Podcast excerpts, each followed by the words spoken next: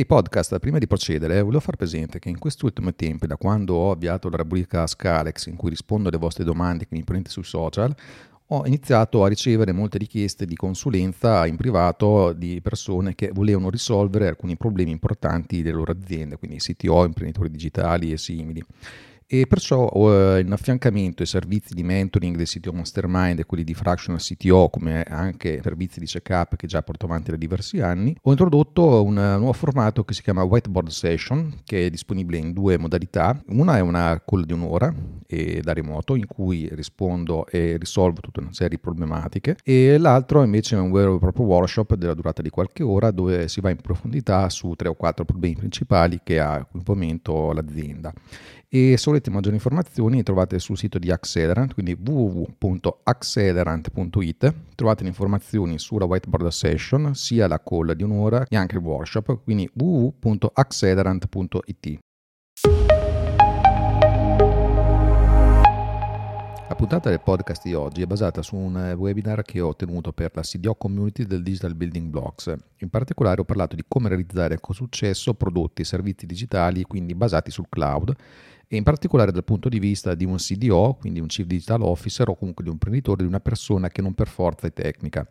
Infatti diciamo che oggi con la tecnologia, il cloud e lo sviluppo di software su misura si possono realizzare prodotti, servizi, piattaforme digitali che sono basati su modelli di business che spesso non erano neanche pensabili sino a pochi anni fa, e molte aziende, sia quello che nascono già digitali che quelle più tradizionali che vogliono innovarsi, provano ad avviare progetti di questo genere, ma poi si scontrano quasi sempre con problemi di sviluppo e costi del cloud che possono portare poi anche al fallimento di queste iniziative. E quindi in questo webinar ho parlato di come impostare lo sviluppo iniziale, la successiva evoluzione in piattaforme digitali, come gestire correttamente le relazioni con un team di sviluppo interno o esterno, perché questo qui è un problema importante, ma anche come sfruttare il cloud con un modello di gestione dei costi appropriato e funzionale alla creazione di prodotti digitali innovativi. Come sapete, in Digital Building Blocks ci occupiamo di fare formazione continua per i manager o i professionisti che aiutano le aziende a muoversi e a evolvere nel digitale. E spesso parliamo, diciamo, i temi del digitale sono ad ampissimo raggio e abbracciano tutti gli ambiti aziendali, e senz'altro l'argomento di questa sera è un argomento molto importante che credo ognuno di noi dovrebbe padroneggiare, per cui benvenuto Alex e grazie mille di essere con noi. Grazie Matteo e grazie a tutti i partecipanti del webinar. Questa sera andremo a parlare di alcuni aspetti relativi alla costruzione di un prodotto, servizio, piattaforma digitale basato su qualche anno di esperienza, su prodotti di scala sia piccola che grande. E per fare questo ho quindi preparato alcuni materiali che adesso vediamo. In sostanza, qui abbiamo un indice di alcuni argomenti che andremo a vedere assieme. E partiamo però dal presentarmi, perché magari non tutti mi conoscono, perché diciamo come con Matteo, Livia eccetera siamo nel mondo dei CDO, io sono un po' più nel mondo dei CTO, che è sempre in ambito digitale ma è più tecnologico. Infatti a mia volta sono innanzitutto il fondatore e il CEO di InnoTeam, che è un'azienda di consulenza boutique, quindi diciamo piccola, una ventina di persone, che lavora esclusivamente con tech companies, quindi aziende che sviluppano software o piattaforme tipicamente digitali. Sono anche un fractional CTO, quindi diciamo a clienti vado a dare un supporto quando non hanno un CTO interno, quando ce l'hanno ma ha magari il CTO interno alcune aree di carenza, in questo caso vado anche a fare operazioni di coaching o mentoring. Sono anche in generale un consulente in alcuni ambiti, particolarmente cloud, marketing technology, sviluppo software custom, e a mia volta sono il fondatore di una community per CTO chiamata CTO Mastermind e produco anche vari contenuti. Qui mantengo sempre il tema del CTO, come quello appunto del CTO Podcast, e alcuni clienti per i quali ho lavorato e lavoro tuttora sono l'Agenzia Spaziale Europea, la Airs Magazines, Blogo, Eden Viaggi e altri. Quindi questo qui diciamo per dare come background e tipo di esperienza. Sono più o meno 20 anni di esperienza professionale nel costruire prodotti digitali, sia per me stesso, perché sono partito da imprenditore di prodotto, che successivamente nel supportare aziende che appunto avevano i loro prodotti. Diciamo innanzitutto quali sono, per dare un po' uno scenario, quali sono le opportunità che possono portare alla costruzione o allo sviluppo comunque di un prodotto, un servizio digitale, soprattutto in un periodo come questo. Diciamo che ci sono tante opportunità che derivano proprio da fattori abilitanti tecnologici. Innanzitutto possiamo vedere quello del cloud, che più o meno è partito una decina di anni fa, parlando ad esempio di Amazon Web Services, ma non solo. Ecco, è un qualcosa, quello del cloud, che già da tempo ha abilitato nuovi modelli di business che fino a qualche tempo fa magari non erano pensabili, innanzitutto perché magari non erano sostenibili economicamente se non con grandi investimenti. Ecco che il cloud e tecnologie simili aiutano molto in questo senso, perché poi, come vedremo più avanti, il cloud fa da piattaforma abilitante per costruire sistemi e prodotti che una volta richiedevano degli investimenti in conto capitale molto grandi. Ecco perché soprattutto in questi anni abbiamo anche il proliferare di start-up in diversi settori, e c'è una nuova ondata, ormai anche di questo se ne parla da diversi anni, che è quello dell'intelligenza artificiale, che è un ambito che genera molta confusione, diciamo che è un qualcosa che aiuta in termini di, ad esempio, machine learning, automazione, anche qui a processare dati e a creare a questo punto nuove possibilità in termini di modelli di business. Ecco che quindi abbiamo delle grosse opportunità che soprattutto peraltro in questi mesi chiaramente di pandemia danno l'impulso a nuove iniziative, perché chiaramente abbiamo dei cambiamenti a livello tettonico della nostra economia derivanti da questa pandemia, che in realtà sono temi che sono stati accelerati, c'erano già, ma lo vedremo sempre di più, e chiaramente chi occupa la posizione di Chief Digital Officer deve assolutamente governare questo tipo di aspetti. Quindi in generale poi abbiamo anche tutte quelle marketing technologies che qualche anno fa erano qualche centinaio, poi l'anno dopo qualche migliaio, siamo arrivati a più di 7-8 mila marketing technologies, che quindi sono un po' l'unione tra appunto marketing e IT, no? Un qualcosa che negli anni passati non funzionava mai tanto bene, no? Anzi, erano due mondi separati che non si parlavano. Ecco che invece sono grandi opportunità, e anche qui un Chief Digital Officer deve sicuramente navigare in questo tipo di scenario. Però se da questa parte abbiamo delle opportunità, nell'andare a costruire un prodotto o un servizio digitale abbiamo anche una serie di problemi ricorrenti. Ad esempio abbiamo innanzitutto delle metodologie di sviluppo non efficaci, e io qui non parlo però solo di sviluppo software, cioè di tutto ciò che sta nella costruzione, quindi tutti i loro aspetti, sia quelli puramente di architettura dell'informazione, aspetti di gestione di prodotto e così via. Così come abbiamo anche un problema importante, che è quello di affidare questo tipo di progetti ai player sbagliati, anche questo lo vedremo più avanti. Diciamo che purtroppo in questo settore c'è una lunga scia di cadaveri lasciata da tante aziende, diciamo, di consulenza o agenzie, ma anche nomi noti, grandi nomi che stasera non faccio, ma se guardate sono cause milionarie anche di riferite alle aziende di grande consulenza che hanno devastato intere aziende con dei progetti non affrontati correttamente. Più in generale c'è una grossa difficoltà da parte delle funzioni di business nel relazionarsi con quelle che sono figure IT, quindi sviluppatori, DevOps, ma anche figure un po' più di alto livello, che però chiaramente sono più in un ambito appunto IT, e qui c'è un grosso problema di comunicazione. Un altro grosso problema è anche quello dei contratti errati, per dire quante volte mi capita di imbattermi in nuove aziende che poi non utilizzano contratti corretti con i loro fornitori, a un certo punto scoprono magari di non avere neanche correttamente i diritti di proprietà intellettuale del codice sviluppato, ad esempio. Questo è un errore fondamentale, ma ce ne sono tantissimi altri.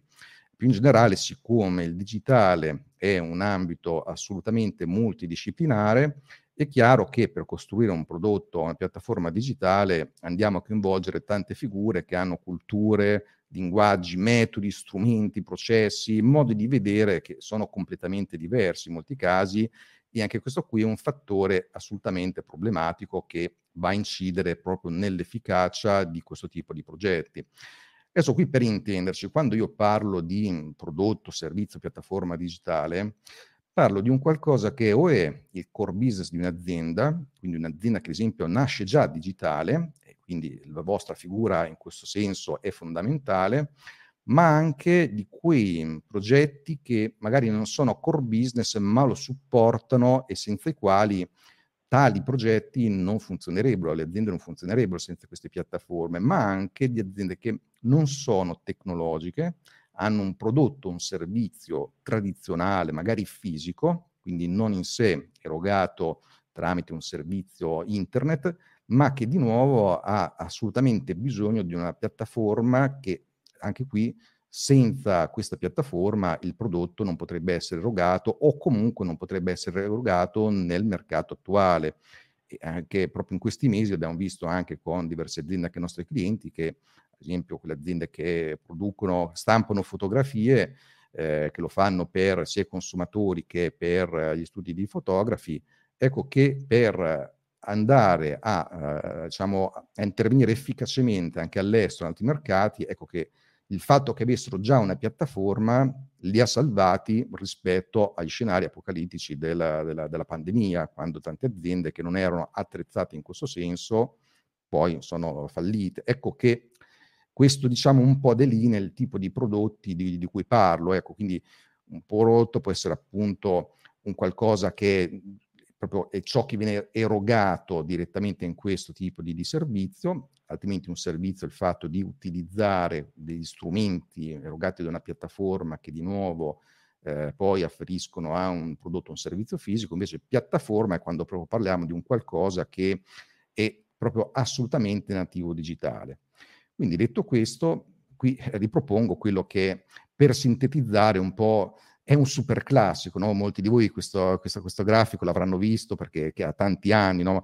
Racconta in maniera spiritosa quello che poi succede tipicamente in questo tipo di progetti. È la storia di quasi tutti questi progetti in ambito digitale, IT, che portano a far sì che ciò che c'è nella testa del cliente poi differisce notevolmente da quello che è il risultato finale, e magari neanche quello che era poi l'idea del cliente non era neanche giusta. Ecco, quando lo vediamo da tanti punti di vista, degli sviluppatori, degli analisti, dei designer, della parte business, eccetera, abbiamo tanti punti di vista che purtroppo divergono, e alla fine quello che succede è che creiamo un qualcosa che poi non funziona e viene assolutamente a mancare di aspetti basilari. E questo è un peccato, perché oggigiorno il problema non è la tecnologia, cioè noi possiamo dare abbastanza per scontato che gli aspetti tecnologici, da molti punti di vista, funzionano, sono gestibili, possiamo costruire un po' di tutto, no? Poi appunto anche con temi recenti di intelligenza artificiale, anche qui ci possiamo inventare tante cose nuove. Il problema qui alla fine sono le persone, la comunicazione e le aspettative, e alla fine anche un metodo di lavoro. E da questo punto di vista qui andiamo a vedere qual è un po' una serie di metodi e pratiche che possono portare al successo di questi progetti. Questi qui che io vi porto sono basati su appunto l'esperienza di tanti anni, quindi sia vedendo fallimenti, sia sbagliando io stesso, che però alla fine anche tarando correttamente il lavoro. E da questo punto di vista ritengo utile portare un paio di metafore che rendono chiara l'idea. Allora, noi quando parliamo appunto di piattaforma digitale, no, abbiamo detto che è multidisciplinare, richiede tante competenze, richiede del tempo, degli investimenti, e quindi noi questo prodotto, questa piattaforma, la possiamo paragonare a un elefante, no, da quanto è grande. E allora come si mangia un elefante, no? Se dobbiamo mangiarlo e realizzarlo, la risposta è un boccone alla volta. Mangiando l'elefante un boccone alla volta ce lo possiamo mangiare tutto, anche se sembra un'impresa titanica. L'altra metafora è quella lì dell'aereo. Come arriva un aereo a destinazione? Noi ci immaginiamo che dall'aeroporto di partenza a quello a destinazione l'aereo proceda con una linea dritta, no? E in realtà quella dell'aereo è una rotta che viene costantemente corretta, ok? Quindi non è assolutamente dritta, è una continua correzione.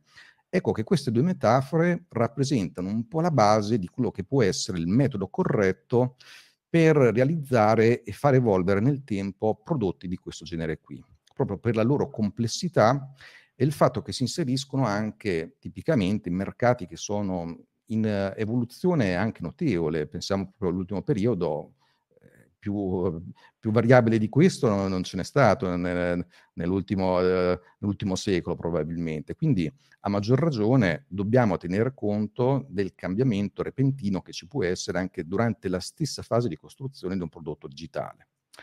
Ecco che quindi negli anni ho creato un progetto che si chiama Disy Fusion, che altro non è che da una parte l'unione di metodi e pratiche esistenti, però mettendo a punto alcuni aspetti, perché anche qui quello che ho visto è che ognuno di queste pratiche, di questi metodi, era sempre un po' visto da uno specifico punto di vista, ma l'abbiamo detto, questi progetti sono multidisciplinari, no? Quindi in realtà noi dobbiamo vedere il tutto da un punto di vista olistico e mettere assieme anche qui diverse modalità di lavoro e trovare un'armonia di fondo. Ecco che qui noi possiamo mettere assieme tutto ciò che sono, ad esempio, metodi di lavoro come ad esempio Scrum, qualcuno di voi sicuramente lo conosce, ma anche il mondo Lean, Agile e così via. Diciamo che il tutto è impostato sulla base innanzitutto di una roadmap di sviluppo che è basata su delle fasi e dei prototipi che portano a un prodotto finale sulla base di un sviluppo graduale, iterativo, no? Quindi man mano noi creiamo qualcosa che da prototipo si trasforma in prodotto, ma con delle fasi che soprattutto dovrebbero portare anche a degli item potenzialmente consegnabili in alcune fasi di questo tipo di sviluppo. In generale parliamo qui di uno sviluppo agile, molti di voi sapranno di cosa si tratta, diciamo che è un metodo contrapposto a quello classico Waterfall, dove lo sviluppo era assolutamente seguito per singole fasi, prima la fase dei requisiti, poi la progettazione, lo sviluppo, il test, e alla fine il prodotto era nelle mani del committente alla fine, cioè nel momento più sbagliato, quando invece abbiamo bisogno di accogliere il cambiamento, ispezionare costantemente lo sviluppo di questo nostro prodotto, quindi con dei piccoli incrementi che portano alla fine al risultato desiderato. Il tutto quindi con le specificità che sono necessarie per portare avanti questo tipo di progetti. E tra l'altro io qui voglio anche specificare, quando parlo di progetto, ecco, in realtà quello del progetto non è un termine che si addice molto a questo ambito, perché se noi rimaniamo fedeli alla definizione che ho dato prima di prodotto, servizio, piattaforma digitale, cioè è chiaro che è un qualcosa che nasce e poi va avanti, non è come un progetto che ha un inizio e una fine, è un prodotto, quindi un qualcosa di continuativo. Quindi innanzitutto bisogna cambiare il mindset e considerare che questo tipo di servizi prodotti appunto sono un qualcosa che rimane vivo, va continuamente aggiornato, modificato, fatto evolvere, corretto. Quindi semmai noi possiamo parlare di progetto al limite per la fase iniziale di costruzione per arrivare a quello che è l'online, ma poi quello è l'inizio vero del prodotto digitale, da lì è un continuo, quindi andiamo a vedere anche ciò che serve per andare a gestire questa fase qui poi di operatività e di evoluzione. Quindi innanzitutto qui partiamo da quello che è un concetto che sicuramente è noto, che è quello delle iterazioni, ok? Cioè questo è un po' la parte pratica di quella metafora che dicevo prima di come mangiare un elefante. Ecco, se noi l'elefante lo spezzettiamo in iterazioni, cioè piccoli cicli di lavoro, piccoli sprint, in cui andiamo ad affrontare un segmento dello sviluppo complessivo, e questo lo facciamo da tutti i punti di vista, non soltanto lo sviluppo software, ma anche la parte di design e anche le altre, ecco che qui lo sforzo diventa molto più gestibile, molto più ispezionabile, e anche qui abbiamo l'applicazione pratica della seconda metafora, cioè la correzione continua, perché a questo punto se noi evitiamo di testare tutto, di mettere il nostro prodotto nelle mani degli utenti in fondo, ma andiamo da subito a effettuare tutta una serie di approfondimenti, di verifiche, di ispezioni, ecco che sicuramente abbiamo la possibilità di creare un prodotto adeguato a quelle che sono le aspettative e al contempo anche di modificarlo in corso d'opera, con la sicurezza però di avere innanzitutto le parti più importanti della nostra piattaforma realizzate per prime, perché qui noi dobbiamo pensare che tutto questo tipo di sviluppo deve andare in un certo ordine, quindi non è uno sviluppo fatto a casaccio, né segue anche a sua volta una sorta di Gantt ossessivo, anzi rimane appunto in un ambito agile, poi dopo vediamo come funzionano queste parti qui di processo, ma sicuramente noi abbiamo qui un ordine di lavoro che è basato sull'identificare innanzitutto quali sono le parti più importanti da realizzare e le realizziamo per prima.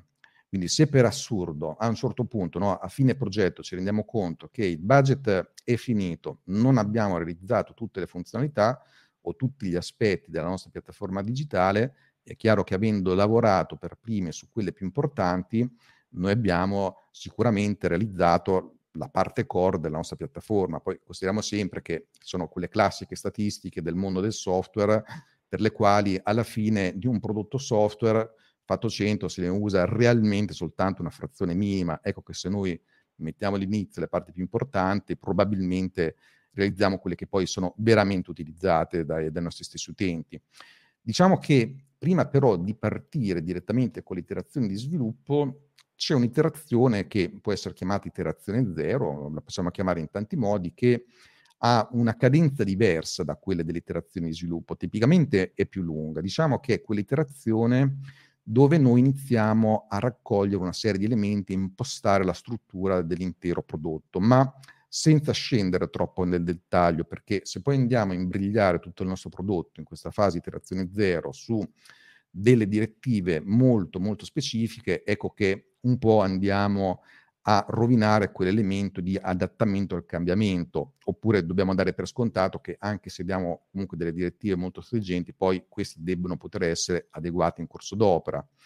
Quindi diciamo questo qui che vediamo, per poi passare all'operatività, cioè dal momento in cui il prodotto è andato online, rappresenta un po' l'intero ciclo di vita di un prodotto digitale fino alla sua morte, diciamo, perché poi anche in fase di operatività noi possiamo sfruttare sia questi stessi concetti che altri, quindi gestendo alcune operazioni più a flusso. Dopo lì andiamo a parlare di classi di servizio, work item types. Adesso questo magari significa scendere un po' troppo nel dettaglio, però anche lì possiamo dire che quando poi siamo in fase operativa, per il fatto che dicevo prima che comunque parliamo di prodotti che evolvono, devono essere modificati anche in funzione di nuove variazioni del mercato, nuove idee, nuovi investimenti, ecco che noi uniamo da una parte di nuovo degli sforzi concentrati, che anche questi sì, li possiamo chiamare progetti, ma sono appunto degli sforzi concentrati per costruire o modificare in maniera importante il nostro prodotto.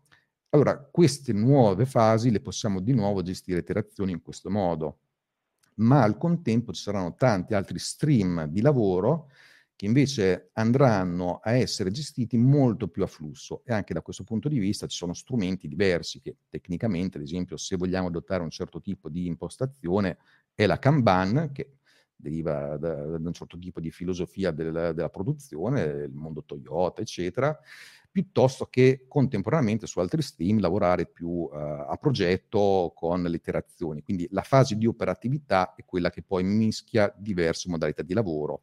E qui dobbiamo evitare l'errore che fanno alcune aziende di dire ok, una volta che è operativo continuiamo a lavorare o solo a iterazioni oppure solo a flusso. Di nuovo è un metodo che va calcolato in maniera ponderata volta per volta. Quindi a questo punto, una volta che noi sappiamo che dobbiamo lavorare in questo modo per quanto riguarda la ciclicità di questo sviluppo, e quindi quando qui parliamo di iterazioni poi di sviluppo parliamo tipicamente di time box, ad esempio di 2 settimane, può essere anche di 1 settimana se il team è maturo, affiatato, o più lungo se ci sono altri motivi. Ecco che però al contempo dobbiamo anche pensare a quelle che sono comunque delle fasi che sono assolutamente presenti nella costruzione di una cosa del genere, perché comunque è vero che noi possiamo pensare il tutto a iterazioni, ma comunque ci sono dei macro temi che rappresentano un po' alcune parti, anche alcune competenze, anche prototipi differenti che vengono costruiti man mano e che però devono essere di nuovo amalgamati correttamente. Qui noi in questa slide le vediamo in maniera completa, no? Tutte queste fasi che, partendo dalla fase, diciamo, di discovery e analisi iniziale, che quindi corrisponde all'iterazione 0 e produce un cosiddetto product backlog, quindi una coda di lavoro per la costruzione del prodotto, ecco che però subito dopo si innescano in parallelo almeno un paio di item che sono da una parte la parte di web design, dove per web design però non intendo disegnare la grafica, perché quello è il visual design. Per web design intendiamo la progettazione del prodotto in termini ad esempio di architettura dell'informazione, flussi di navigazione e così via. Infatti a un certo punto portano alla costruzione del cosiddetto prototipo di navigazione, no? Quindi ad esempio wireframe e cose simili. Poi subito dopo, a un certo punto, parte anche la fase di visual design, che può essere assolutamente portata avanti da un team o da un'azienda esterna anche separata. Contemporaneamente va avanti tutta la parte di setup dell'infrastruttura, di sviluppo vero e proprio e di integrazione che peraltro in prodotti di questo genere, come anche qui vedremo dopo nel capitolo relativo al cloud, riguarda molto appunto l'integrazione di tanti sistemi esterni. Oggi noi parliamo di stack, ad esempio io parlavo di marketing technologies, ecco che nelle aziende cosa si fa? Se noi usiamo strumenti cloud di Martech, tipicamente costruiamo delle marketing stack, a meno che non usiamo quelle suite gigantesche che vengono invece chiamate marketing cloud, come quelle di Adobe o simili, però tipicamente in uno sviluppo moderno c'è una grande parte di integrazione e questa qui va considerata in queste fasi di sviluppo. Okay? E alla fine noi qui abbiamo tutta una serie di prototipi funzionali che in realtà li abbiamo ogni 2 settimane, quindi ripeto, sono questi qui, tutte fasi potenzialmente consegnabili, quindi non dobbiamo mirare alla fine di un'interazione ad avere un qualcosa scritto a metà di una certa funzionalità, la dobbiamo completare tutta, in modo che quella sia già potenzialmente utilizzabile. Poi magari nell'iterazione successiva andiamo a completare delle altre parti relative a questioni, ad esempio, di contorno, complementari a quella funzionalità. Per poi a un certo punto arrivare all'online, quindi abbiamo il prodotto online, da lì parte tutta la fase di esercizio e manutenzione. Quindi questo qui è un po' la progressione che a sua volta però non va vista come un Gantt, è il modo di vedere come anche diversi team, diversi stream di progetto collaborano assieme. Ed è importante che questo lavoro iterativo sia coordinato, perché anche la parte, ad esempio, di sviluppo grafico può assolutamente lavorare iterazioni. Qui si innescano problematiche di comunicazione tra team differenti, perché questi sprint, queste iterazioni devono andare avanti in maniera coordinata, ad esempio tra chi produce la grafica, che poi deve essere montata dopo nel prodotto, ad esempio dai sviluppatori, in modo tale che la cosa sia fatta, in modo tale che ogni volta che c'è ad esempio un avanzamento nel vestito, quindi nel visual design, la parte di sviluppo non debba smontare pezzi già montati, perché magari la parte visuale è cambiata in maniera eccessiva, sempre pur mantenendo però quell'approccio che dicevo prima di cambiamento. Quindi questo qui è un po' il modo di vedere la progressione dello sviluppo di un prodotto di questo genere. Ma se noi lo vediamo in modo più, diciamo, tattico, da una parte lo possiamo vedere in termini di focus degli stakeholder, quindi le persone che, ad esempio, i committenti, che quindi danno la ragione d'essere di questo prodotto, quindi lo vediamo come innanzitutto un ciclo di vita del prodotto. Ecco, qui parliamo appunto di product backlog ed è misurato ad esempio in mesi, per poi lavorare in queste iterazioni che quindi diventano un focus più del gruppo di progetto. Parliamo qui di un iteration backlog, quindi cosa accade? All'inizio di ogni iterazione la prima cosa che si fa e andare a prendere la parte più importante di quel product backlog e inserirla nelle backlog di iterazione. Quindi noi a questo punto andiamo appunto a mangiare un singolo boccone dell'elefante in questo modo qui, sempre partendo quindi dagli item più importanti del product backlog, per poi arrivare ad un focus giornaliero, quindi anche il focus del singolo membro del team, dove si parla ad esempio di micro incrementi giornalieri e work item. Ad esempio, se noi seguiamo il metodo Scrum, ecco che c'è un metodo di comunicazione, di allineamento, che è quello del Daily Scrum Meeting, quindi ogni giorno, ad esempio 15 minuti, tutti i membri del team, gli stakeholder, e figure come ad esempio product owner o quello di un chief digital officer o simili, ecco, rimangono coinvolti nel vedere gli avanzamenti, nel risolvere impedimenti e nel dare anche elementi di dettaglio del lavoro di quella settimana o di quelle 2 settimane. Per poi arrivare alla fine dell'iterazione in cui c'è una demo presentata al product owner e alle persone interessate al prodotto. Ecco che in questo modo andiamo a gestire questo sviluppo nelle modalità che vi ho detto prima, con tutti quel tipo di risultati. Poi qui parliamo anche di roadmap, e qui ne vedete un esempio. La roadmap è sostanzialmente la progressione che mettiamo nel tempo delle iterazioni, che a sua volta assomiglia molto a quella slide dove abbiamo visto le varie fasi, no, dello sviluppo, quindi la parte di web design, di visual design, di sviluppo, eccetera. Ma in realtà qui collochiamo nel tempo anche alcune funzionalità chiave. Adesso questo qui è visto in un progetto reale piccolino, quindi non c'era molto da vedere, ma ci sono roadmap molto più complesse, molto più lunghe, di prodotti più grandi, dove noi miriamo a mettere nel tempo, nel collocare certi ad esempio, certe funzionalità che vogliamo consegnare per un certo sprint, no? Sprint o iterazione. Quindi lo possiamo vedere anche con la modalità lì. Diciamo che comunque questo lavora sempre su questo product backlog, di cui anche qui vediamo un esempio. E questo product backlog di cosa è composto? Di requisiti. Ci sono tanti tipi di requisiti, e qui poi fra poco andrò a specificare una cosa che è quella che spesso fa deragliare i progetti. Diciamo che in questo product backlog, che di fatto cos'è?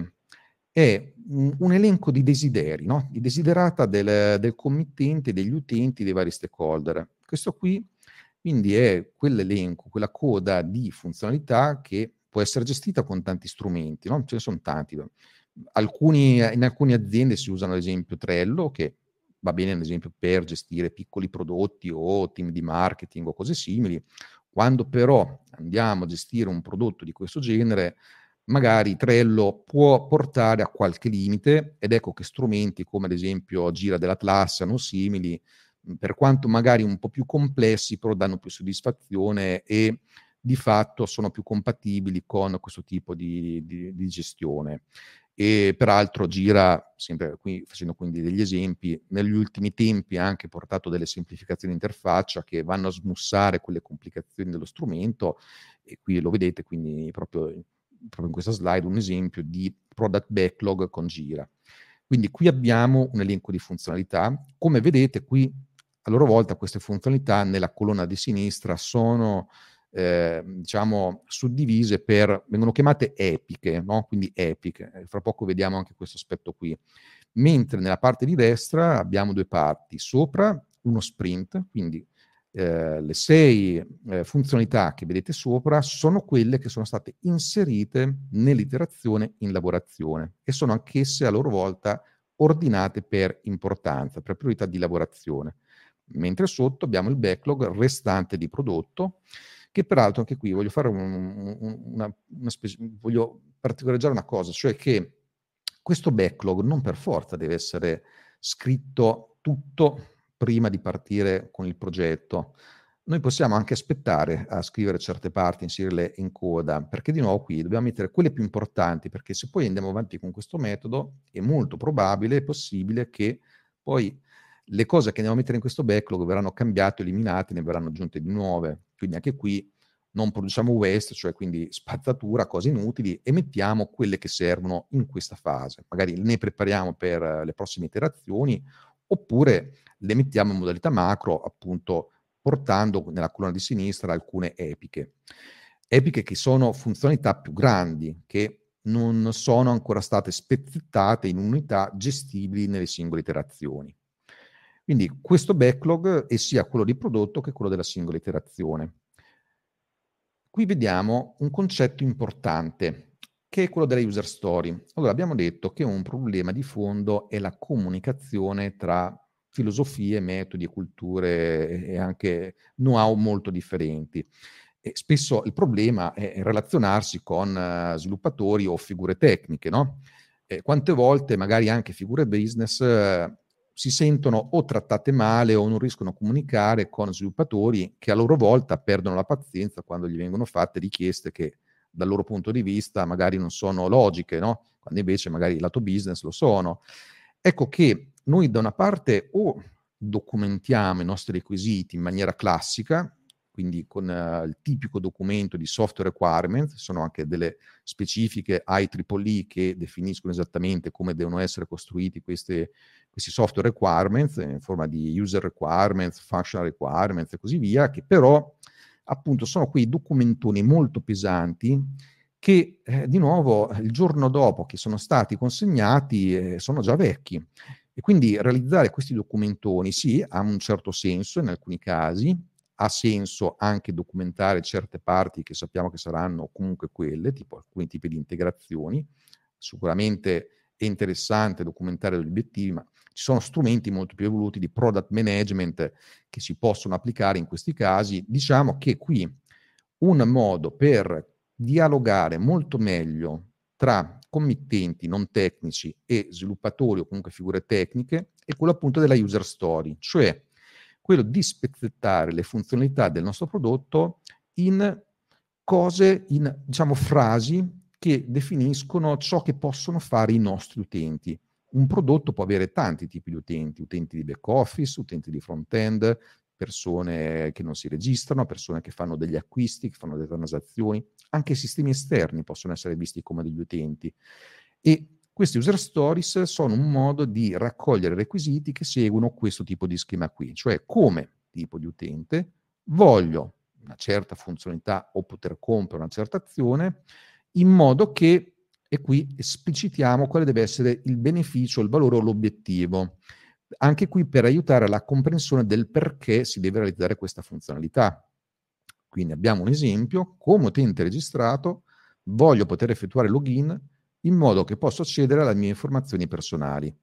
Ecco che questa qui diventa una specifica che poi dopo in fase di lavorazione viene poi elaborata in modo corretto, viene spezzettata in anche task tecnici, no? Anche dentro quella che poi vediamo viene chiamata la board di progetto, ok? Quindi è chiaro che questo qui arriva dagli sviluppatori, sono frasi che vengono costruite da quelle che ad esempio è il product owner lato cliente, quindi la persona che ha un po' la proprietà di processo, fa da focal point lato cliente o comunque anche cliente interno nella costruzione del prodotto. E queste qui quindi sono le unità più piccole con le quali noi andiamo a definire come è costruito il prodotto. Diciamo che queste qui però appunto sono granulari, non troppo. In alcuni casi non siamo ancora nella fase di poter andare in questo livello di dettaglio. Ecco che allora, se qui parliamo di user stories, sono anche le epic, cioè storie più lunghe, no? Che sono delle stories che però ancora non possono essere stimate, o se possono essere stimate portano a valori molto grandi, tipicamente variabili, perché qui c'è anche tutto il mondo del problema delle stime. Questo qui è un problema gigantesco. Ecco, noi più rendiamo granulari le funzionalità da realizzare e più le rendiamo facili da stimare, ecco che andiamo a risolvere tanti problemi di aspettative e di gestione delle tempistiche. La user story deve essere un qualcosa che porta a una stima relativa a una serie di task che devono impiegare al massimo pochissimi giorni, idealmente anche neanche un giorno, ok? Poi dipende molto dal contesto e dalla maturità del team e dal tipo di sviluppo da fare, però se parliamo di un qualcosa che dà una stima che è in settimane, è chiaro che non è una user story, ma è una epic o addirittura qualcosa di ancora più grande che viene chiamato DEM. Però, a sua volta, per funzionare bene, queste user story devono anche a un certo punto specificare quelle che sono tutta una serie di passaggi che qui vengono chiamati definition of done, tra le quali i criteri di accettazione. Cioè, ok, abbiamo definito che l'utente deve poter fare login, però magari sono tanti di quei piccoli particolari che fanno la differenza, che dicono quando il product owner è soddisfatto di ciò che viene realizzato. Perché anche qui noi abbiamo un problema di comunicazione. Quante volte viene commissionato allo sviluppatore lo sviluppo di una certa funzionalità e lui risponde: ah, ok, l'ho fatta esattamente come me l'hai chiesta. Peccato che sì, è stata scritta, è stata realizzata alla lettera, ma in realtà nella testa del committente c'erano tanti altri punti che sono appunto i criteri di accettazione. Così come anche appunto tutto ciò che ci porta a dire se una certa user stories o anche a livello più grande certe iterazioni o addirittura l'intero progetto sono fatti. Infatti la definition of done, cioè la definizione di fatto finito, noi la possiamo applicare a tanti livelli e quindi ogni volta ad ogni livello è diverso. A livello piccolo di user story abbiamo che ad esempio i test unitari, che sono una cosa tecnica, sono passati con successo, il codice è stato revisionato, eccetera. Quindi questo qui è uno degli elementi che fanno la differenza, questo dei criteri di accettazione. E qui vedete anche che parlo di test funzionali e test non funzionali, e fra poco ci arriviamo.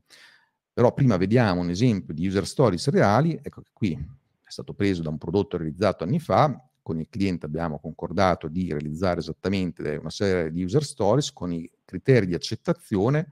Quindi qui si può vedere negli esempi, no? Gli oggetti editoriali, eccetera, sono visibili nelle ricerche generiche, oppure nel tag manager c'è una zona chiamata beauty lounge. Ecco, sono tutte quelle cose che aiutano a dire con il team di sviluppo se la cosa è stata fatta veramente oppure no. Cosa sono però i requisiti non funzionali? Ecco, sono quelli che spesso decretano il successo o l'insuccesso di un progetto, perché sono quelli che, in base soprattutto alla mia esperienza, denotano che quando non sono stati raccolti o esplicitati portano, intanto lo vedete, a quelle grandissime differenze nei importi dei preventivi della stessa cosa chiesta a più aziende, perché alcune aziende capiscono che magari ci sono alcuni criteri, alcuni elementi che devono essere presenti, come ad esempio la scalabilità, l'affidabilità, altri no, oppure magari non vengono esplicitati. Mi ricordo casi di editori digitali che avevano progetti di siti che dovevano reggere milioni di pagine al mese, dove la grande agenzia di turno ha realizzato un qualcosa che non reggeva neanche gli utenti contemporanei. Ma è un errore al quale, tra l'altro, a livello tecnico sono caduto anche io con dei test di carico, ma il fatto di esplicitarli, questo lo minimizza, questa cosa qui, perché nel momento in cui è chiaro con il tuo committente che il sistema deve reggere tot utenti, oppure deve essere flessibile in un certo modo, oppure deve avere certi tipi di livelli di sicurezza, ecco che modifica anche il livello di qualità, di attenzione e di tempi nel realizzare un prodotto. Quindi questi qui sono spesso quei requisiti dove si nasconde la vera area di valore di un prodotto e che fa sì che sito web in un caso sia un preventivo da 10.000 euro e in un altro caso sia un preventivo da 200.000 euro. Chi ha ragione? Chi gestisce meglio questi elementi qui è la definition of done. Qui vediamo un'altra parte importante che è quella di rendere visibile il work in progress, cioè far sì che tutti abbiano visibilità delle varie fasi di lavoro, anche lato committente idealmente, e questo qui è relativo ad una singola iterazione. Quindi qui possiamo vedere che sono messe varie colonne con le diverse fasi di sviluppo di ciascuna user story. Queste funzionalità qui, che vedete nella board, non erano state definite come user stories perché, diciamo, il team era maturo e col cliente c'era un dialogo molto tecnico, quindi non servivano alle user story, quindi si è parlato direttamente di feature, però vengono gestite in questo modo. Quindi anche qui non serve a chiedersi di continuo, ma state facendo, a che punto siete? Basta guardare la board ed è molto più visibile. Poi qui possiamo vedere anche quelli che appunto sono le fasi di lavoro dello sviluppo. Più o meno ci sono sempre tutte nello sviluppo di un prodotto digitale di questo genere, quindi questo qui però non va visto nell'ottica dell'intero progetto, questo qui è la suddivisione di ogni singolo task, quindi non è il waterfall questo, è come ogni singola user story, se viene poi lavorata all'interno dell'iterazione, deve seguire quelle fasi. A questo punto parliamo un attimo anche del team di sviluppo, perché appunto abbiamo detto che la tecnologia non è il problema sono le persone e anche la modalità con la quale si va a collaborare con team o aziende esterne. Innanzitutto dobbiamo chiederci se il team di sviluppo, io qui anche di nuovo per team di sviluppo intendo tutti, anche la parte creativa, la parte di definizione UX, tutti gli elementi diciamo che costruiscono operativamente il prodotto, quindi non solo sviluppatori. Ecco, devono essere interni o esterni, o addirittura dobbiamo rivolgerci esternamente delle agenzie o del sistema integrator. Allora, se noi di nuovo ritorniamo alla definizione che ho dato prima, quindi prodotto core business o di supporto al core business, io dico che, di nuovo, per esperienza, l'azienda deve assolutamente avere internamente almeno un leader tecnologico. Chiamiamolo CTO, chiamiamolo Head of Technology, chiamiamolo anche Chief Digital Officer, ogni azienda ha il suo verso, in alcuni casi c'è un Chief Product Officer, di fianco un Chief Technology Officer, però ci deve essere un leader tecnologico, idealmente ci dovrebbe essere anche almeno una parte di team interno. Questo è ovvio, se il prodotto è core business non ci può non essere una parte di capitale umano dentro l'azienda. Il problema è la staticizzazione, cioè le persone, i sviluppatori che lavorano nell'azienda di prodotto, per tanti motivi tendono a staticizzarsi e dopo un po' quello che vediamo ad esempio è il turnover delle persone e qui infatti si inserisce anche nel contesto dei problemi che abbiamo in questo periodo, che è quello della talent acquisition e retention, cioè trovare adesso sviluppatori bravi è un grosso problema. Addirittura il discorso della pandemia l'ha accelerato questo, perché adesso le aziende di prodotto che una volta volevano i programmatori sotto casa, adesso hanno capito che funziona bene anche lavorare da remoto e stanno cercando sviluppatori ovunque. Ecco che questo ha creato una dinamica di lavoro nuova. Quindi c'è anche un problema di talent retention. Ecco perché questo tipo di aziende comunque idealmente deve cercare di mirare anche ad avere alcuni partner seri, che non sono le body rental, ma aziende di consulenza vera, che danno supporto al team interno. Cioè, su questo ad esempio ho costruito un intero brand che si chiama Team Scaling, un problema che conosco bene, ce le hanno queste aziende, però l'importante è che se si costruisce un prodotto di questo genere ci sia un team interno, più la collaborazione opportuna di esterni. Se invece parliamo di un prodotto secondario, allora intanto non stiamo parlando di tutto ciò di cui ho dato la definizione prima. Parliamo ad esempio del fatto che magari una qualsiasi azienda voglia implementare, ad esempio, una piattaforma CRM magari personalizzata. Se però quella non è neanche un qualcosa per la quale il business, se non c'è, non funziona, ma è soltanto uno strumento a supporto di un processo, è chiaro che lì allora l'idea è possibilmente di usare o uno strumento SaaS addirittura, dove è possibile, o comunque di commissionare lo sviluppo a team esterni, perché magari la cosa non ha valore. Diciamo di nuovo qui che siccome questi prodotti sono molto disciplinari e hanno tipicamente una parte preponderante di tecnologia, è chiaro che l'approccio di dare in outsourcing lo sviluppo intero di questi prodotti ad un'agenzia classica non funziona. Di nuovo, per esperienza, e dove ho visto la scia più grande di cadaveri, dove i cadaveri sono i chief digital officer e le aziende dove lavorano. Non per sputare nell'agenzia, anzi, per tutto ciò che è comunicazione e dintorni sono la realtà corretta. Però se parliamo di tecnologia è dove di solito ho visto i problemi, è quello proprio delle agenzie, o quando l'agenzia dà in subfornitura poi a freelance o team di sviluppo che però non possono dialogare col cliente, che vengono nascosti. Noi sulla base del metodo che abbiamo visto prima abbiamo bisogno che ci sia un dialogo costante e pieno con l'intero team, compresi gli sviluppatori. A sua volta l'approccio del system integrator classico non è adatto perché tipicamente mancano spesso delle competenze digital o di gestione di tutta questa serie di aspetti. Quindi nell'agenzia, nel sistema integrator classico, sono i partner adatti per portare avanti questo tipo di progetti. Quello che ho visto funzionare bene, a meno che non si abbiano budget veramente multimilionari, allora ci sono quelle poche aziende che portano avanti i progetti end-to-end e poi in realtà ho visto per esperienza che loro danno poi tutto in subfornitura.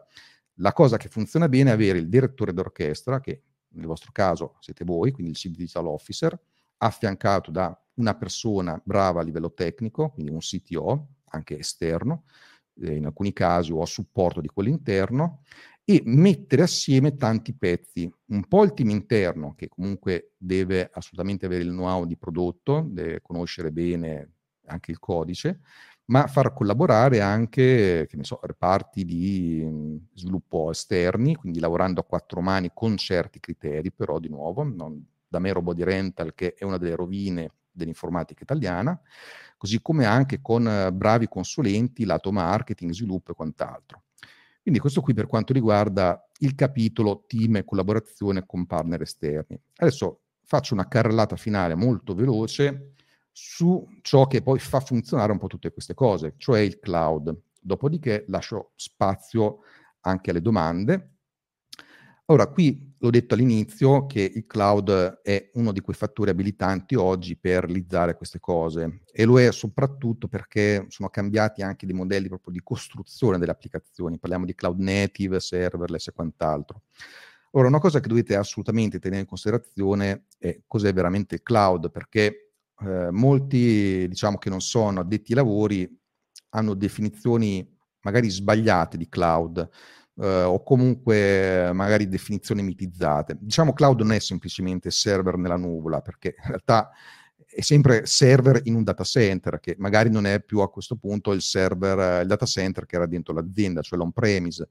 È un modello di erogazione diverso però di questi elementi infrastrutturali, che a sua volta, lo vedremo fra poco, deve funzionare in un certo modo per essere vero cloud, perché sennò è soltanto un hosting o un data center che funziona in un modo diverso.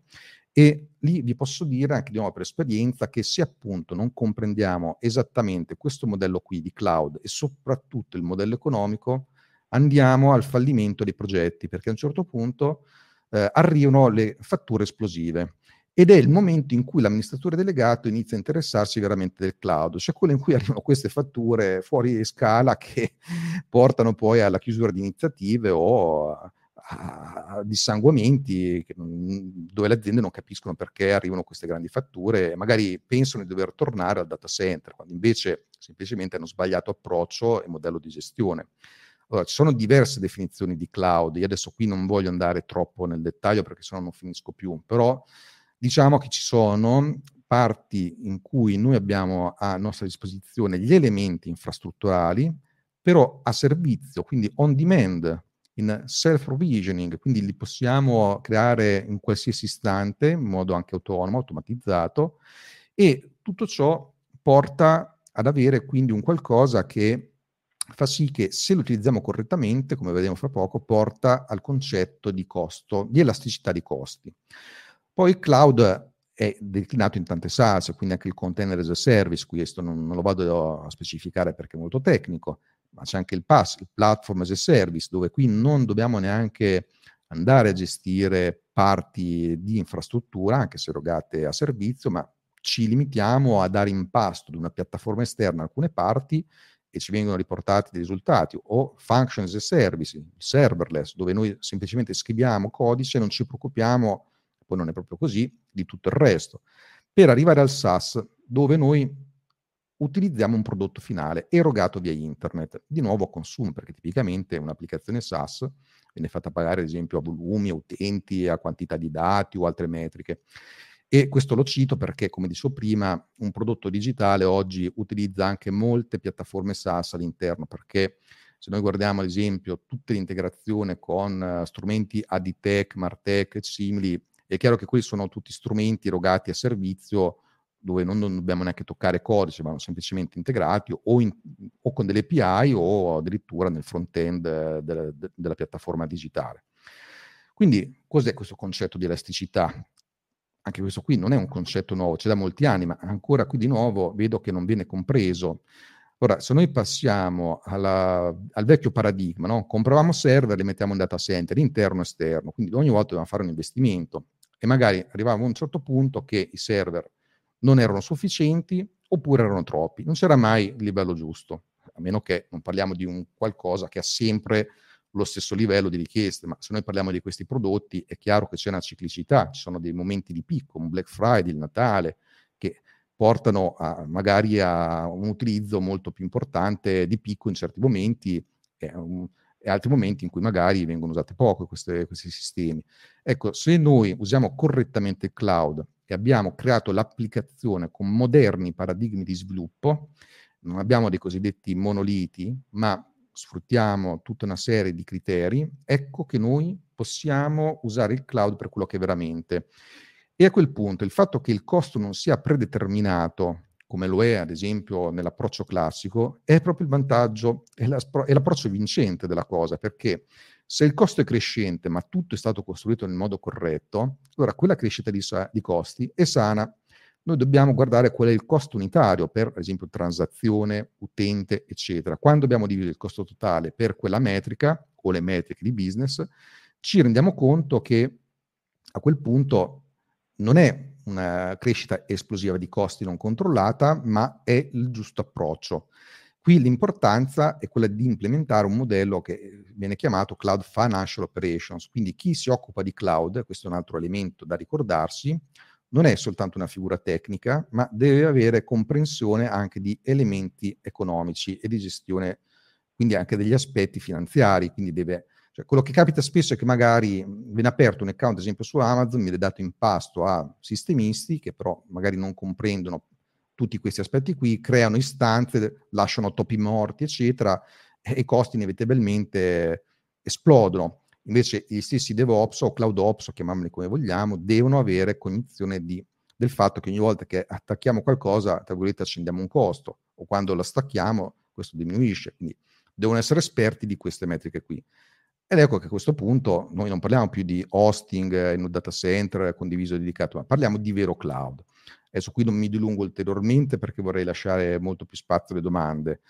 Vi lascio semplicemente qualche risorsa di approfondimento, non nulla da vendervi, sono tutti contenuti gratuiti. Innanzitutto nel mio sito personale potete accedere a tutta una serie di contenuti, articoli, rubriche, canali YouTube, podcast, eccetera, quindi su www.alexspagnoli.com. Per chi è interessato a vedere tutte queste cose dal punto di vista tecnologico, c'è la community del CTO Mastermind, quindi è un po' quella speculare alla vostra da CDO, e anche questa qui, la community ad accesso gratuito. Per chi vuole poi ci sono anche i programmi di mentorship, di coaching, ma sono tutte cose opzionali. C'è il CTO Podcast, dove anche qui ci sono contenuti di interesse anche per i CDO, diciamo in generale chi è leader tecnologico, adesso non per forza, quindi CTO, figure tecniche, anche imprenditori tecnologici, ecco, sono i destinatari di questo tipo di contenuti qui. A chi è interessato c'è anche la newsletter, che non è assolutamente pubblicitaria, ogni settimana vengono mandati dei contenuti appunto preso da tutti questi vari canali. E c'è anche un sito dove ci sono alcune risorse, anche queste gratuite, dei webinar, delle guide di approfondimento, ad esempio sul tema della gestione dei costi, come migrare correttamente al cloud un'applicazione, debito tecnico e così via. E alla fine qui vi lascio 5 punti importanti quindi da ricordare di tutto quello che vi ho detto. Sono tante cose da ricordare, ma nello specifico non dimentichiamoci queste. Allora, il primo, come vi ho detto, che la costruzione di una piattaforma di questo genere richiede competenze e un approccio multidisciplinare, quindi è difficile trovare sotto un unico tetto tutte queste competenze. Ecco perché bisogna coinvolgere i giusti tipi di partner, che non sono, come è nella testa di molti, l'agenzia. L'agenzia ha il suo ruolo. Quindi costruire un prodotto digitale non è un problema di tecnologie, ma di persone. E inoltre lo sviluppo moderno richiede appunto un approccio quindi iterativo, progressivo, deve essere in ogni fase ispezionabile, non dobbiamo aspettare mesi per vedere qualcosa di funzionante, e infatti deve essere potenzialmente consegnabile in ogni fase, cioè non è che noi ci dobbiamo accontentare alla fine di una interazione di vedere delle slide, cioè dobbiamo vedere il prodotto in un ambiente di test dove possiamo metterci mano, ok? E quindi alla fine, se utilizzato correttamente, il cloud è un fattore abilitante, non una spesa impazzita. Se poi volete contattarmi, qui vi lascio anche qualche dato di contatto e a questo punto lascio spazio alle domande se ne avete. Grazie mille Alex, super interessante, molto denso. Abbiamo raggiunto intanto anche un'oretta, per cui diciamo ci hai regalato qualche contenuto in più. Allora, invito tutti a fare domande, anche le più sciocche che vi vengono in mente, perché in realtà gli argomenti sono stati descritti, raccontati, spiegati molto bene da Alex, e quindi capisco che ci possa essere anche un po' di timore. Allora, ti faccio io prima una domanda scema, ma se devo fare il sito internet, quindi va bene agenzia, oppure è meglio che mi rivolga a un altro tipo di figura? Certamente. Allora, se noi parliamo di un sito vetrina classico, l'agenzia va benissimo. Però c'è anche da dire che oggi il sito web è qualcosa di molto più complesso, cioè voi siete dei CDO, portate avanti ad esempio strategie di content marketing per dire, no? O comunque strategie complesse, è chiaro che non è più il sito web di una volta. Se ci affidiamo a un'agenzia, sicuramente dobbiamo affidarci a quel tipo di agenzia che magari ha comprensione di tutto ciò che ad esempio è marketing automation, marketing technologies e simili, quindi deve essere comunque un'agenzia che sappia gestire correttamente certe parti. Chiaramente se poi questo sito è il prodotto, è il servizio dell'azienda, ecco che l'agenzia poi tipicamente non basta più. Chiaro, e quindi tu dici, ci sono proprio, se sono previste nel sito una serie di funzionalità di interazione col cliente, di repository documentale, di anche proprio appunto di aggancio di altri strumenti tecnologici che magari possono servire a supporto di campagne marketing, eccetera, eccetera, allora va valutato meglio, diciamo, chi è l'interlocutore dall'altra parte. Sì, sicuramente. Questo infatti si innesta in grossi cambiamenti che sono in questi ultimi anni nello scenario delle agenzie. Infatti, se vedete, molte agenzie sono in crisi, c'è un grosso consolidamento da parte delle grandi, per dire Accenture, per dire ha fatto un sacco di acquisti, quindi c'è un cambiamento importante anche da questo punto di vista qui. Poi dopo, chiaro, ci sono agenzie che si occupano solo di comunicazione, sono fuori dal discorso. Io parlo da quelle che costruiscono una presenza digitale importante, ecco. Certo. E la presenza digitale importante possiamo includere in questo anche le app? O sono un mondo a parte e seguono delle logiche a parte? Sicuramente, soprattutto se queste app di nuovo sono o il prodotto erogato o comunque un qualcosa che fa da piattaforma al prodotto erogato. Riprendendo l'esempio di prima, no? Che peraltro il mio cliente si chiama Fotosì, ecco, loro stampano fotografie, quindi cosa c'è di più fisico e tradizionale, no? Eppure, grazie a tutta la loro piattaforma e soprattutto in questi periodi alle loro app, che loro hanno una grossa parte del fatturato. Quindi di nuovo, ecco, sono elementi assolutamente critici. Quindi in quel caso l'azienda non è che ha l'app, cioè l'azienda è diventata un API innanzitutto a tutte le piattaforme, al suo team interno, a tot persone. Quindi ecco che anche un'azienda che sembra innocua, no? Una cosa puramente fisica, ecco che di nuovo ha sotto una struttura molto importante. Chiarissimo.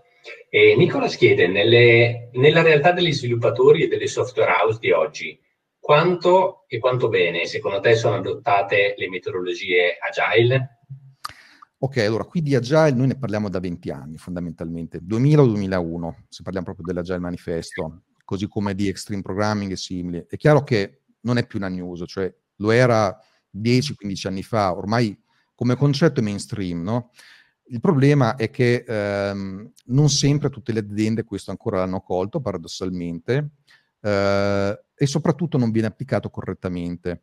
Cioè si chiede magari uno sviluppo agile, ma la mentalità dell'azienda non è agile. Quindi questo è un problema. Allora qui quello che voglio dire è che tante rivoluzioni nella nostra economia sono partite negli ultimi decenni dalle aziende tecnologiche. Quindi anche metodi di gestione, come ad esempio Scrum, che lo Scrum non è agile in sé, cioè non porta delle pratiche ingegneristiche, è un metodo organizzativo. Ecco, questo metodo organizzativo andrebbe adottato anche nel resto dell'azienda. Infatti c'è un libro, Radical Management, di Steve Denning, mi pare, che ha, diciamo, spiegato come portare proprio Scrum all'interno del resto dell'azienda, quindi anche il reparto marketing. Infatti paradossalmente vedo dei reparti marketing che lavorano in Scrum, però... Cioè, se non c'è quindi dalla testa un certo tipo di filosofia, la parte tecnologica può essere agile quanto vuole, però alla fine combatte sempre con logiche di gestione vecchia. Quindi il problema non è tanto nella parte IT, perché più o meno un po' tutte le aziende ormai dove sono programmatori, la grossa parte, lo devo dire, ormai ragionano in modalità agile, lato sviluppo, no? E però il resto dell'azienda che magari spesso non va dietro. Ecco perché ritengo importante che chi è Chief Digital Officer o comunque una figura simile che porta il cambiamento alle aziende conosca bene questo tipo di cose che ho spiegato oggi, perché è chiaro che sono cambiamenti organizzativi di modalità di pensiero, no? Quindi si tratta di avere l'azienda, come viene chiamata anche da OS, ad alta frequenza. Qui sono tutti argomenti di cui oggi non ho parlato, DevOps, pipeline di delivery, poter rilasciare ogni giorno più volte il codice. Ecco, un'azienda che fa queste cose, anche se è un'azienda tecnologica, è l'azienda che sopravvive allo scenario di oggi, se ha un prodotto che ha mercato. L'azienda che non fa così è destinata probabilmente, se non è un monopolio, a soccombere. Chiaro. E, ovviamente aggiungo, no? Se questo stesso dinamismo ce l'hai nella raccolta dei requisiti da cliente, quindi nella verifica della tua offerta di valore, questo ti permette appunto di avere una business agility che diventa anche, diciamo, agilità nella parte software. Peraltro, Alex, non ne abbiamo parlato oggi, ma quindi come funziona un team agile? Intanto, prima di tutto, ti chiederei quali sono le figure di questo team interdisciplinare, no? Cioè, abbiamo detto più discipline, quindi devo chiamare, che ne so, raccontaci un po' quali sono tipicamente le figure di un team di sviluppo. Sì, allora da una parte abbiamo degli specialisti di dominio o di prodotto, questi dipendono chiaramente dalla realtà, dal verticale nel quale lavoriamo. Se noi guardiamo solo l'aspetto di sviluppo, io qui faccio un discorso molto generico, abbiamo da una parte, se progettiamo un'applicazione moderna, figure che sono più di sviluppo back-end, altre di sviluppo front-end e figure DevOps. Quindi diciamo queste qui sono a livello molto macro tre tipi di specializzazioni che si riscontrano in un team di questo genere che sviluppa un prodotto core business o comunque quasi. Poi di contorno non tech ci sono tante altre figure, da quelle che appunto sono esperte, ad esempio, di usabilità, di architettura dell'informazione, gli aspetti di marketing technologies, di architettura, sono tante da questo punto di vista qui, gli esperti SEO, però quelli seri, così come diciamo professionalità di questo genere, sono veramente numerose, ecco. Dipende molto dal tipo di prodotto e di realtà che deve essere costruita o realizzata. Chiarissimo, e come al solito diciamo, anche solo per capire credo che serva già una certa malizia, o essere smaliziati meglio. Diciamo che si possono un po' accorpare, come dici, no? In una, quantomeno nella parte di front-end e back-end, laddove c'è anche qualcuno che fa un po' il sistemista, no? Una parte appunto di infrastruttura, e poi c'è sicuramente una parte UX e qualcuno che fa invece la parte UI, no? Le interfacce, e poi c'è il business.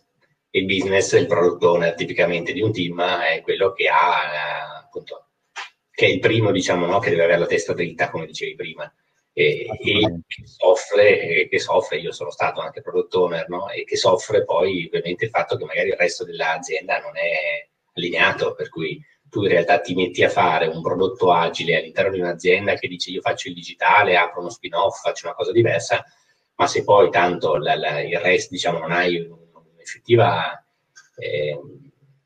potere di scelta su tutta una serie di indicazioni, oppure devi seguire delle linee guida, delle tempistiche, o tutta una serie di altre indicazioni molto rigide, ovviamente quello è complicato.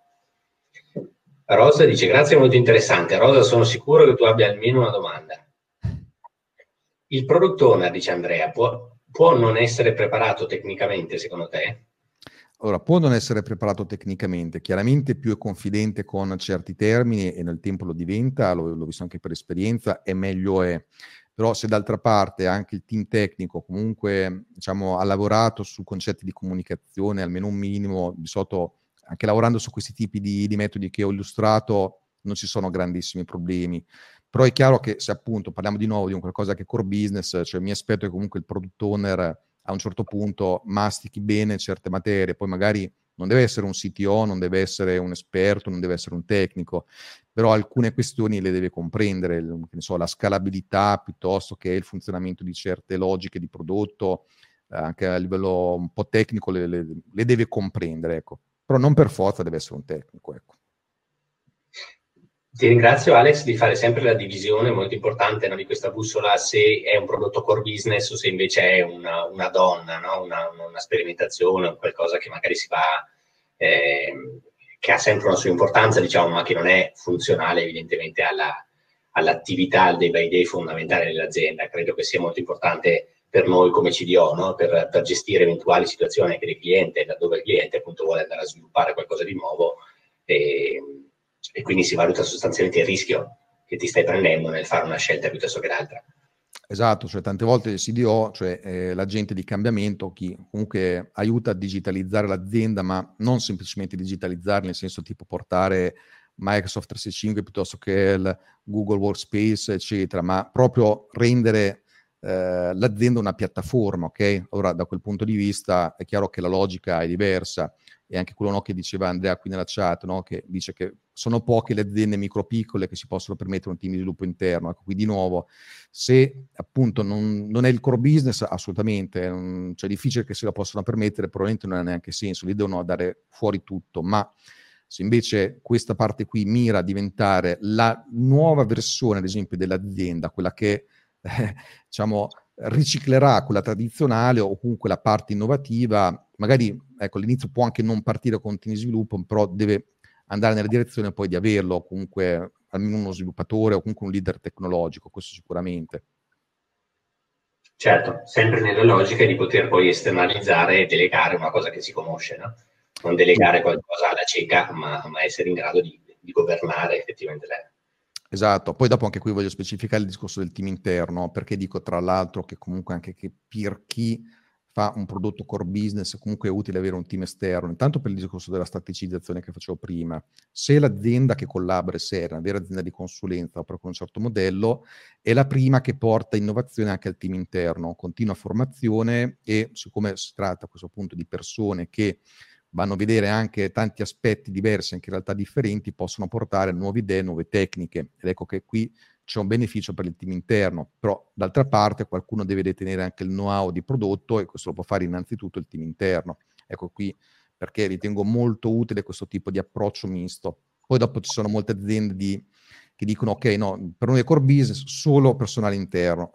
solo che dopo in realtà vedo tutta una serie di problemi che portano a problemi non banali, ecco.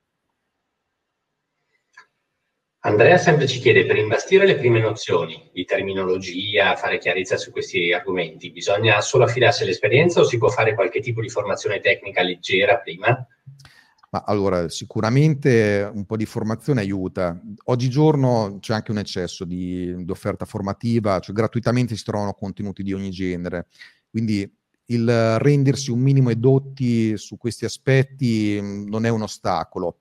Chiaro, uno può anche non farsi formazione, partire su un progetto e masticare man mano, che questo qui l'ho visto diverse volte, comunque funziona. Magari all'inizio le persone si trovano a essere meno confidenti nel relazionarsi con persone più tecniche, però se noi usiamo come linguaggio comune, ad esempio, con delle user stories, minimizziamo certi problemi che invece ci sono quando andiamo a parlare un linguaggio molto più pesante, ecco.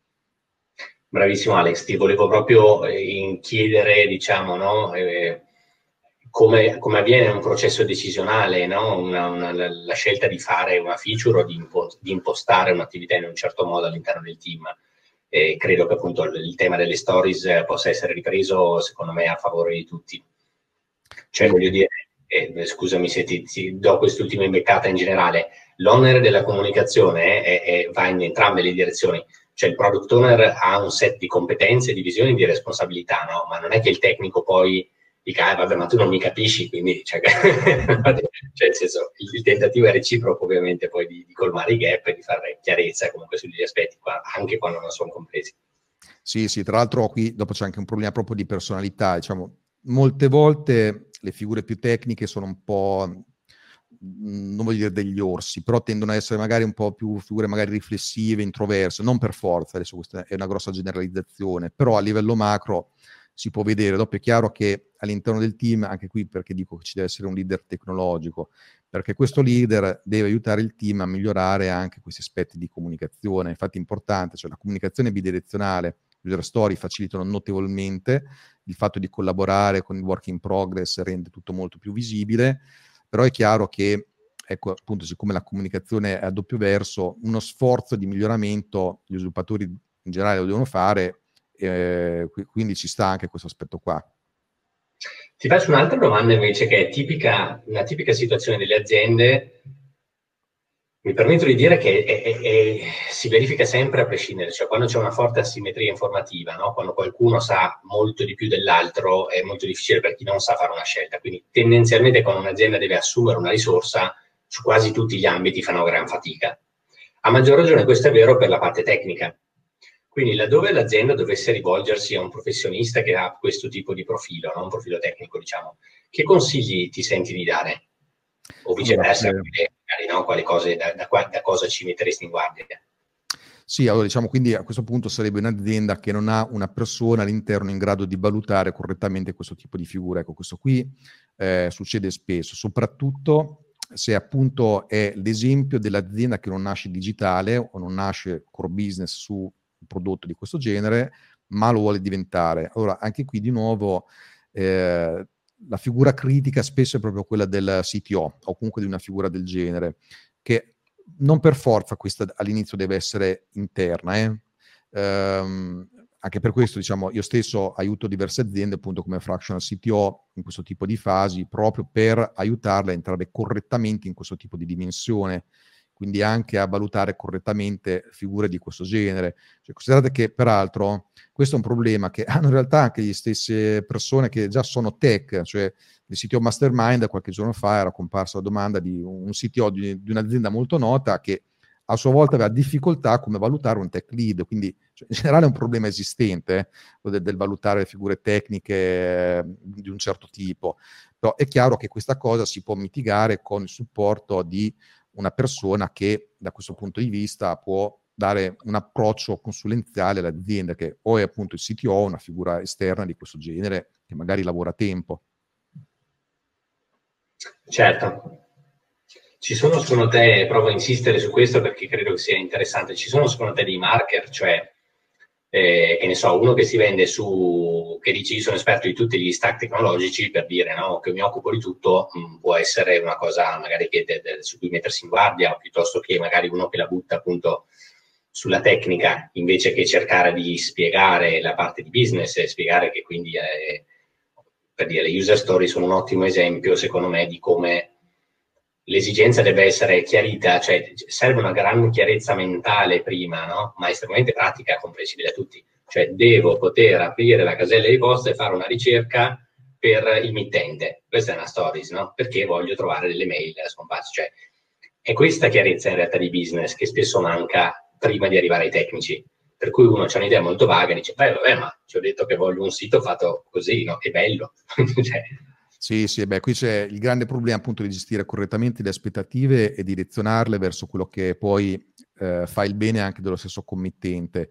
E di nuovo qui poi ritorniamo a quei concetti che un po' accennavo prima, tipo ad esempio il discorso dei requisiti non funzionali, i criteri di accettazione, cioè fondamentalmente è estrarre dalla testa della persona che ha un certo obiettivo cosa c'è veramente appunto nella sua di testa, perché no, è il classico esempio, voglio un social uguale a Facebook, cioè quante volte no, viene fatta questa domanda agli sviluppatori ad esempio, no? Cioè, è un super classico, però cosa vuol dire? Cioè, c'è un mondo, perché allora Facebook ha migliaia di programmatori e tu vuoi commissionare questa cosa a un programmatore? Cioè, è chiaro che manca un pezzo che da una parte è cogliere esattamente l'entità del requisito, e qui appunto dobbiamo scavare su ciò che è nella testa, nelle aspettative, requisiti non funzionali e tutto il resto. Allo stesso tempo l'altra parte però deve essere brava nello spiegare perché certe richieste hanno delle conseguenze in termini di costi, tempi e complessità di sviluppo, quindi di nuovo anche qui è una comunicazione sempre a doppio verso, che e dove poi si vede chi ha più esperienza, chi no, in questo senso qui. Certo. Roberto commentava, è importante il ruolo del product architect. Come, diciamo, che cos'è il product architect? Cioè è l'architetto, il sistemista, oppure il product owner? Alex, tu come la leggi? Ma allora può essere visto da tanti punti di vista. Diciamo che ci sono diversi livelli di architetto. Ad esempio lo possiamo vedere dal punto di vista dell'architetto cloud, tanto è vero che ci sono anche proprio competenze anche certificabili da cloud architect. Stessa cosa anche dal punto di vista software. Ovviamente Roberto lo vede più dal punto di vista appunto di impostazione del prodotto digitale in sé, immagino qualcosa del genere, e quindi diciamo comunque è uno dei modi sicuramente di prendere in mano un prodotto digitale. Chiaramente ci deve essere qualcuno che deve poter vedere un po' nella maniera olistica che dicevo prima l'intero complesso degli elementi dell'operatività di un prodotto, perché a sua volta poi non è soltanto una questione meramente tecnica, è un mondo intero fatto di KPI, modello di servizio interno e esterno, tante cose, quindi anche qui di nuovo ci vuole qualcuno che abbia una comprensione da questo punto di vista qui di cos'è effettivamente un prodotto, un servizio, una piattaforma digitale di questo genere, ecco. Chiarissimo. Vediamo se c'è qualche altra domanda. Prima Livia avevi girato anche la survey, vero? Sì, l'ho messa già in chat. Perfetto, allora vi invitiamo tutti. I nostri associati, anche appunto nel gruppo WhatsApp, però sì, vi invito tutti a farla, anche per i nuovi. Perfetto, sì. Era il link di nuovo qui. È un minuto importante per noi per capire come migliorare sempre. Stefano ci chiede, sembrava una domanda shock, ma ascoltandoti mi è venuto da chiedermi quali siano gli elementi differenzianti tra CDO e CTO. Ah, qui ce ne sono tanti, come anche tra CTO oppure CIO, oppure tra CIO, CTO, CPO, CDO, sono tante. E diciamo che poi tra l'altro si tratta di configurazioni che a seconda del tipo di azienda hanno senso in un modo piuttosto che in un altro, cioè ci sono aziende dove c'è bisogno solo del CTO, altre aziende che hanno bisogno del CIO e del CTO, altre aziende che hanno bisogno del CDO ma non del CTO. Allora diciamo, il CTO ha una visione sicuramente molto tecnologica, deve fare da ponte tra la tecnologia e il business, però deve essere in grado di configurare correttamente i desiderata del business in un qualcosa di tecnologico, ma anche in aspetti che a seconda della fase in cui si trova l'azienda e a seconda delle competenze del CTO può andare anche in una modalità hands-on, cioè molto da tecnico, cioè sono molte realtà dove c'è il CTO, dove il CTO è anche uno sviluppatore o un DevOps, ok? Diciamo, sicuramente c'è una comprensione dei processi di sviluppo, delle pratiche di sviluppo, cose di questo genere, che il CDO non deve per forza avere. E il CTO quindi magari ha una visione che non per forza è una visione un po' anche di mercato o di trasformazione digitale, che invece è più nelle corde di un CDO, perché il CDO potrebbe anche non essere assolutamente tecnico dal punto di vista, cioè potrebbe non aver mai visto una riga di codice né come è fatta un'architettura cloud, però deve essere in grado di portare l'azienda in un percorso digitale, ad esempio, no? Quindi va anche a vedere aspetti da una parte di marketing, di business, che poi hanno o possono non avere, a seconda dei casi, delle conseguenze lato piattaforma. In alcune realtà c'è anche il CEO, che è in quelle realtà dove c'è una parte, ad esempio, di infrastruttura interna che al CTO non interessa minimamente, magari un po' più tradizionale, o comunque una visione dei dati, delle informazioni appunto da CEO standard. Quindi ecco che sono competenze diverse messe in figure che hanno delle piccole aree di sovrapposizione, ma hanno una visione diversa di questi aspetti qui, appunto, di business, di tecnologia e di trasformazione digitale. Cioè io non affiderei un processo di trasformazione digitale, quindi anche pensando a quali sono un po' gli elementi di azienda anche non meramente tecnologici, a un CTO. Quello va affidato a un CDO che parla direttamente con l'imprenditore, l'amministratore delegato, eccetera. Anche il CTO può parlare direttamente con l'imprenditore, l'amministratore delegato, a seconda dei casi, ma si occupa di cose diverse. Quindi a livello molto macro queste sono un po' di differenze. Poi una volta mi ero imbattuto in un bel grafico che, se lo trovo, poi ve lo condivido nella community, rendeva evidente anche un po' questo tipo di differenze, faceva vedere quali erano quelle poche aree di sovrapposizione, ma rendeva chiaro più per gli aspetti tattici, strategici, dove queste diverse figure si ponevano. Però sicuramente, secondo il tipo di azienda, bisogna ragionare di quale figura c'è bisogno. Ecco. Grazie mille Alex e grazie Stefano, perché la domanda in realtà è vero, è semplice, ma è estremamente importante e va sviscerata. Laddove i concetti si conoscono per la prima volta, come anche prima, no? Diceva Andrea, credo che in realtà le basi, avere delle buone basi di comprensione sia assolutamente fondamentale. Aggiungo che le poche aree di sovrapposizione che possono avere un CTO e un CDO sono esattamente dove si costruisce il ponte. Cioè è il sapere un pezzettino di quello che c'è più in là che ti permette di muoverti correttamente, no? Quindi se il CDO non sapesse fare la strategia aziendale, non sapesse guidare un programma che viene fatto, quindi di iniziative progettuali, quindi deve avere delle doti anche di project management.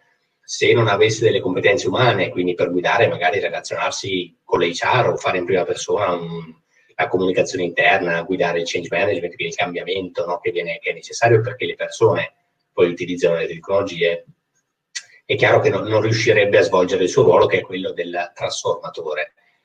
Il CTO invece ha proprio questo taglio tecnico, quindi sarebbe altrettanto grave se il CTO non avesse invece mai sviluppato codice, no? E parlasse solo in astratto di cose così, diciamo, lette sui libri. Cioè è chiaro che servono sempre delle esperienze pregresse. Secondo me i punti di partenza di queste due figure sono molto diverse e poi tendono lungo il percorso ad avvicinarsi un pochino e a dialogare. Sono molto più partner che di quanto non siano invece figure, diciamo così, sia scambiabili che sovrapponibili. Poi giustamente Alex aggiunge sempre, laddove c'è un'azienda che ha un prodotto tecnologico, cioè che vive di quel prodotto tecnologico, è chiaro che il CTO avrà una sua centralità e magari il CDO non serve neanche, aggiungo io, no? Perché se stai già facendo un prodotto digitale magari non ti interessa neanche avere quell'altro approccio. Se sei un'azienda tradizionale e vuoi fare un sito internet, magari all'inizio non è detto che ti serva il CTO. Man mano che vuoi fare cose più complesse, più articolate, o vuoi davvero rivedere anche l'architettura dei tuoi sistemi interni, quindi sei nell'ambito IT, quindi nell'ambito di quel CEO di cui parlava prima, ecco che puoi aver bisogno di competenze invece più larghe da un punto di vista tecnico. C'è tutto un tema di microservizi, di architettura, no? Dei dati, dei sistemi, di cui questa sera ovviamente non c'era possibilità di parlare, ma ci sono molti domini che devono essere conosciuti. Esatto.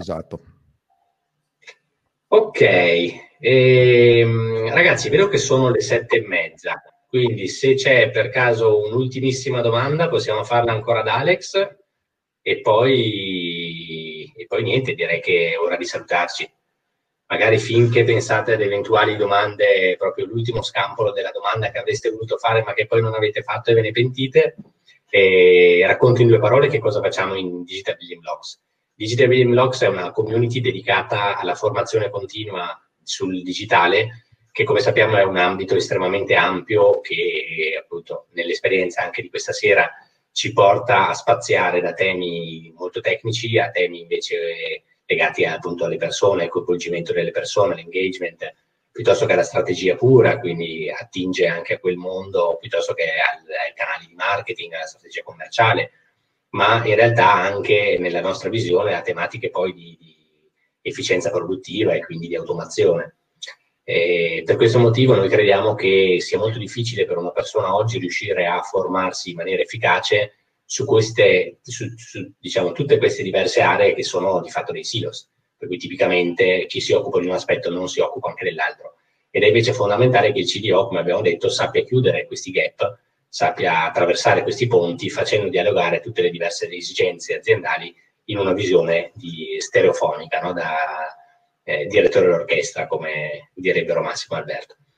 E nella community quindi cerchiamo di favorire questo, la formazione e l'aggiornamento costante del CDO su vari temi, e cerchiamo anche di favorire la connessione all'interno dei membri, perché ci sia uno scambio sempre di valore, ci sia un'assistenza laddove serve, dove si può essere supportati in qualche attività, e si generano anche delle sinergie professionali che possono aiutare il professionista magari anche ad allargare la sua rete di servizi e quindi a dare un maggior valore ai suoi clienti.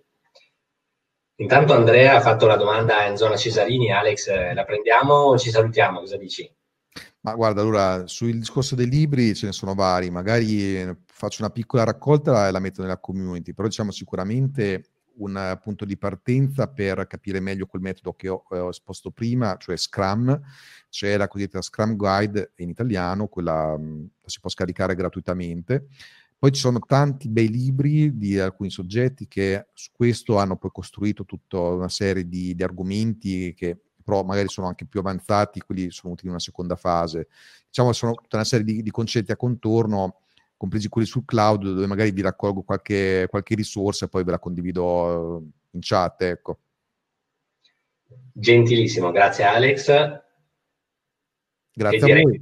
Un po' di pratica, Andrea, può essere utile farla anche in contesti informali, cioè come diceva Alex prima, non è che lo Scrum poi sia riservato necessariamente, è una pratica organizzativa, no? Lo Scrum è il modo del rugby, no? Di fare la mischia, di spingere tutti insieme nello stesso obiettivo, quindi il concetto è, invece che avere tutta una serie di capetti dei vari reparti che fanno il politichese, no? Ma io ti avevo detto quello, ma ti ho mandato la mail, no ragazzi, facciamo che spingiamo tutti insieme, quindi ci troviamo insieme, pianifichiamo insieme le attività, decidiamo come farle, come decidere se sono state fatte bene o male, e procediamo insieme, no? Quindi è una cosa che si può sperimentare, secondo me, anche in maniera, non dico autonoma, ma comunque si possono trovare delle forme diverse, un po' più creative per metterci un po' le mani. Bene, Alex, grazie di nuovo per il tuo tempo e gli ottimi contributi, e grazie a tutti per essere stati con noi. Buona serata a tutti.